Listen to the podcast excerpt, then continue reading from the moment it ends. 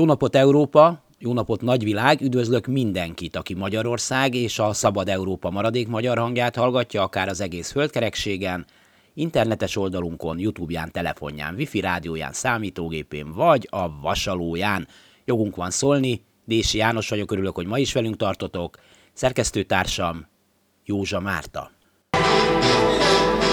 A történelem nyilvánvalóan nem lehet az élet tanító mestere, mert ha az lenne, akkor a nép nem nagyon tapsolna lelkesen annak, hogy egy Mussolini reinkarnáció taszítsa megint vesztébe azt az országot, amelyet Szűz Mária adományozott egy megye három 2-0 után személyes használatra a zsebdúcsénak. Che umiglia il nostro vigore di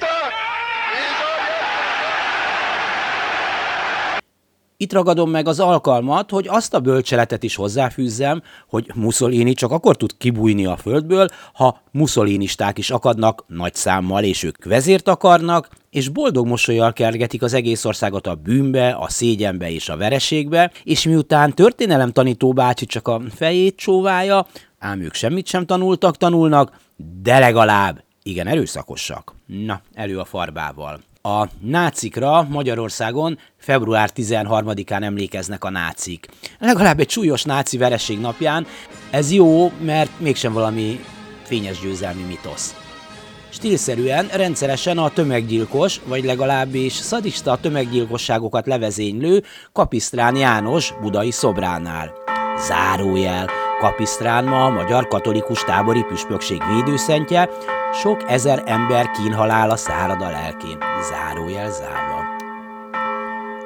1996-ban talán először Györkös István szervezte meg a provokációt.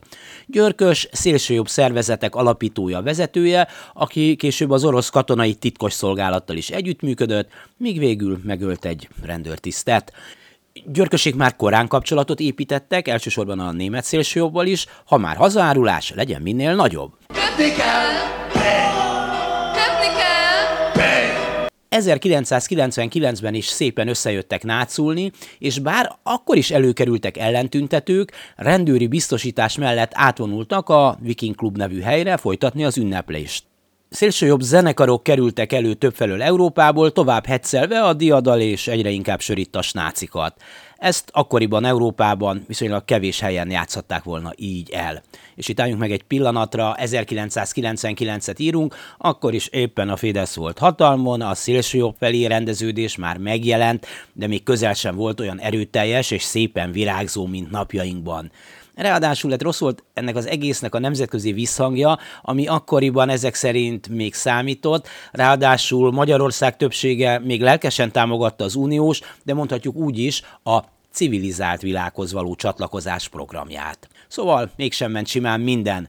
Koncert közben megjelent a rendőrség, igazoltatni akarta a részevőket, mások szerint direkt provokálták a békés nácikat. Ezekhez a humanizmusról, meg emberi jogokról folyó vitákhoz is tehetnénk megjegyzést, mert most van egy ilyen divat. A lényeg az, hogy a megjelenő rendőrök elverték a közönség egy részét.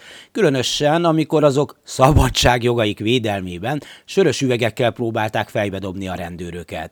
S bár az első rendőregységeket visszaverték a nácik, hamarosan megjelentek a rohamrendőrök, és a csata ezzel el is dőlt. Eljárások indultak, 24 fickót kiutasítottak az országból. Hát akkor még volt politikai akarat megakadályozni az efféle nyilvánvaló provokációkat. Azóta sokat romlott a helyzet, Györkös, ha még él valamelyik fegyintézetben, ugyan nem szervez már semmit, de úgy fest, akadnak, akik úgy érzik, hogy lehet, és tessék, nekik is igazuk van. És itt a másik történet. Ukončete prosím vstup a nástup talán 2007, Prága. Akkor a cseh fővárosban néhány tucat sunyi és gyáva náci akar tüntetést szervezni a zsidó negyedben, a Józsefovban, merő véletlenségből éppen a kristály éjszaka évfordulóján. Túl sokan sem voltak, talán különösebben veszélyt sem jelentettek a világra, ráadásul ők is feltűnően beszari alakok voltak, akik úgy próbáltak mindenféle nevetséges érvet kitalálni, hogy ők tulajdonképpen nem is, mindezt úgy, hogy azért mindenki értse, hogy dehogy nem, igenis. Nos, a csenépjeles képviselői köszönettel nem kértek ebből. Elnöki támogatással, a prágai érsek közreműködésével, sok politikus, közéleti ember és átlagpolgár részvételével, a rendőrség szakszerű beavatkozásával elkergették a helyi fasisztákat. Igen, kivonultak. Papostul, érsekestül, értelmiségiestül. Prágaiak, csehek, hazafiak. És vége is volt az ügynek.